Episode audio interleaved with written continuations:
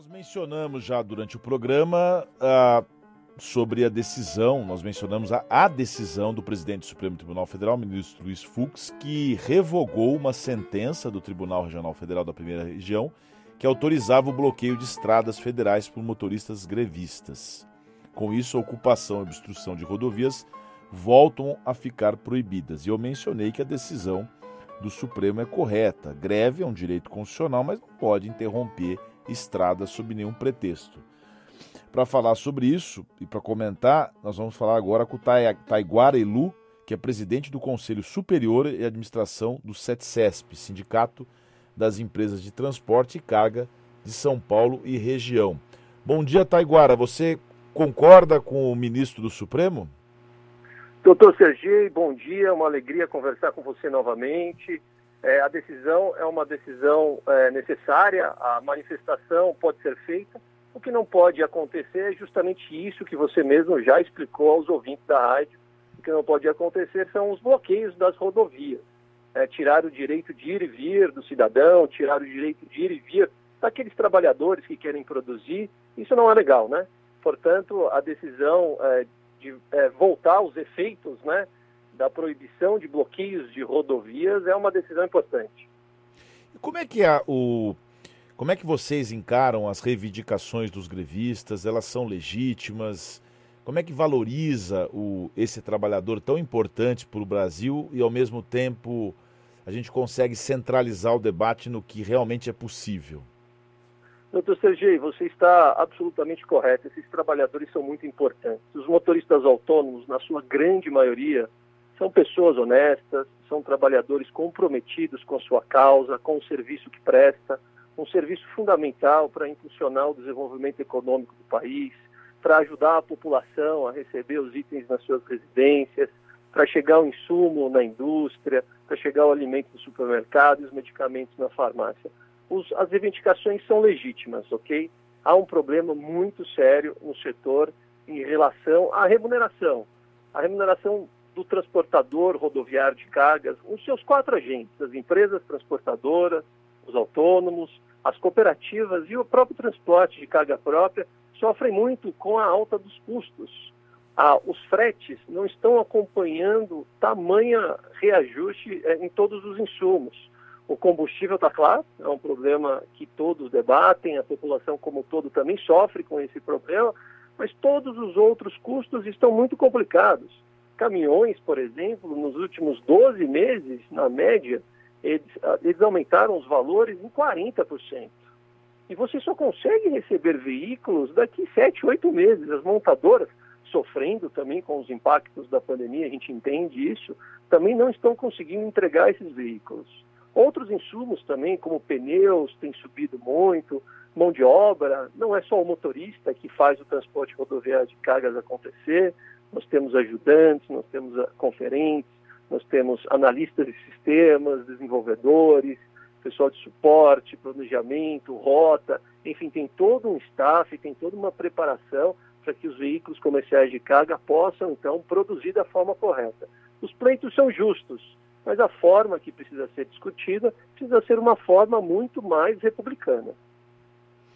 E essa forma mais republicana inclui o quê? É, algum trabalho específico para que essas pessoas possam ter melhores salários, capacitação, segurança? Eu não sei, Taiguara, eu não sei qual é a realidade de um caminhoneiro.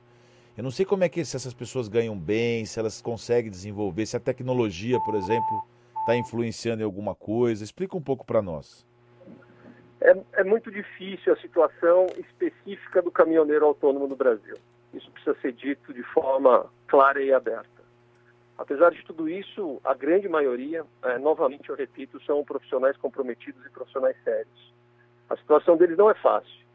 Muitos caminhoneiros é, não conseguem é, mal pagar os seus custos básicos, que aliás pode ser até um, um problema é, de segurança viária, porque ele acaba perdendo a capacidade de manter os seus veículos da forma que precisa manter.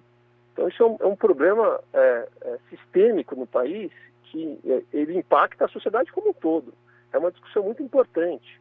O transporte rodoviário de cargas, mais uma vez, ele é fundamental não só no Brasil, no mundo inteiro, porque ele é o responsável em interligar outros modais, ele é responsável em fazer as entregas na primeira milha, realizar a, a, a última milha, é, de tudo aquilo que é produzido e consumido. Existem várias, várias frentes de trabalho hoje que estão é, lutando por isso. Porque essa realidade é uma realidade também para as empresas, para as cooperativas e para o transporte de carga própria, mais uma vez, repito. Né, as lideranças estão é, noite e dia, eu pessoalmente também, noite e dia, na minha base, conversando com prefeituras, conversando com governo estadual, na, nas nossas esferas nacionais, Associação Nacional, Confederação Nacional de Transporte, conversando com o Ministério de Transporte, buscando caminhos. É óbvio que não é uma situação que a gente consegue resolver rapidamente. É, é, é preciso é tempo. É um setor complexo, é um setor muito pulverizado, é um setor é, de alto risco. Então, existem muitas, muitas influências que às vezes retardam um pouco as melhores soluções. Mas, por exemplo, eu vou te dar alguns exemplos, vamos falar de coisa positiva, né, doutor Sergi? Nós temos no Brasil o sistema S nosso do transporte rodoviário de cargas, que é o CERSENAT, que está dotado das melhores ferramentas para poder melhor qualificar esses profissionais, simuladores de direção, que melhoram o comportamento de direção, treinamento em veículos maiores, treinamento para produtos é, específicos que remuneram melhor o motorista, como, por exemplo, carga divisível, transporte de produtos químicos.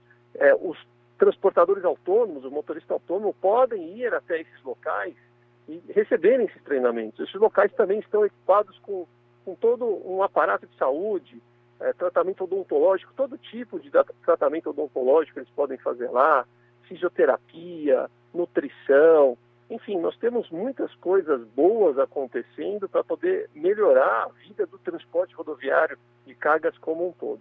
A gente vê também a, a, a, em todas as esferas o crescimento da privatização de infraestrutura. É, existe um debate muito forte aqui nesse ponto ao redor do valor do pedágio, que de fato o valor do pedágio ele é um, um, um valor exorbitante, mas a gente consegue rodovias de qualidade com privatização. A gente não tem que ser contra a privatização por causa do valor do pedágio. A gente tem que conseguir democratizar melhor a rodovia privatizada, por exemplo, onde todos os usuários pagam um valor menor do que fica nas costas de poucos que utilizam a rodovia para produzir e utilizam a rodovia todos os dias. Enfim, várias frentes, doutor CG, estão sendo tomadas para poder melhorar a qualidade de vida desses colaboradores. Conversamos aqui ao vivo no Oito em Ponto com Taiguara Ilu, presidente do Conselho Superior de Administração do SETCESP, Sindicato das Empresas de Transportes de Carga de São Paulo e região. Taiguara, muito obrigado por sua participação pra, aqui no Oito em Ponto. Um bom dia. Eu que agradeço, doutor CG, sempre à disposição. Quando precisar de mim, pode contar.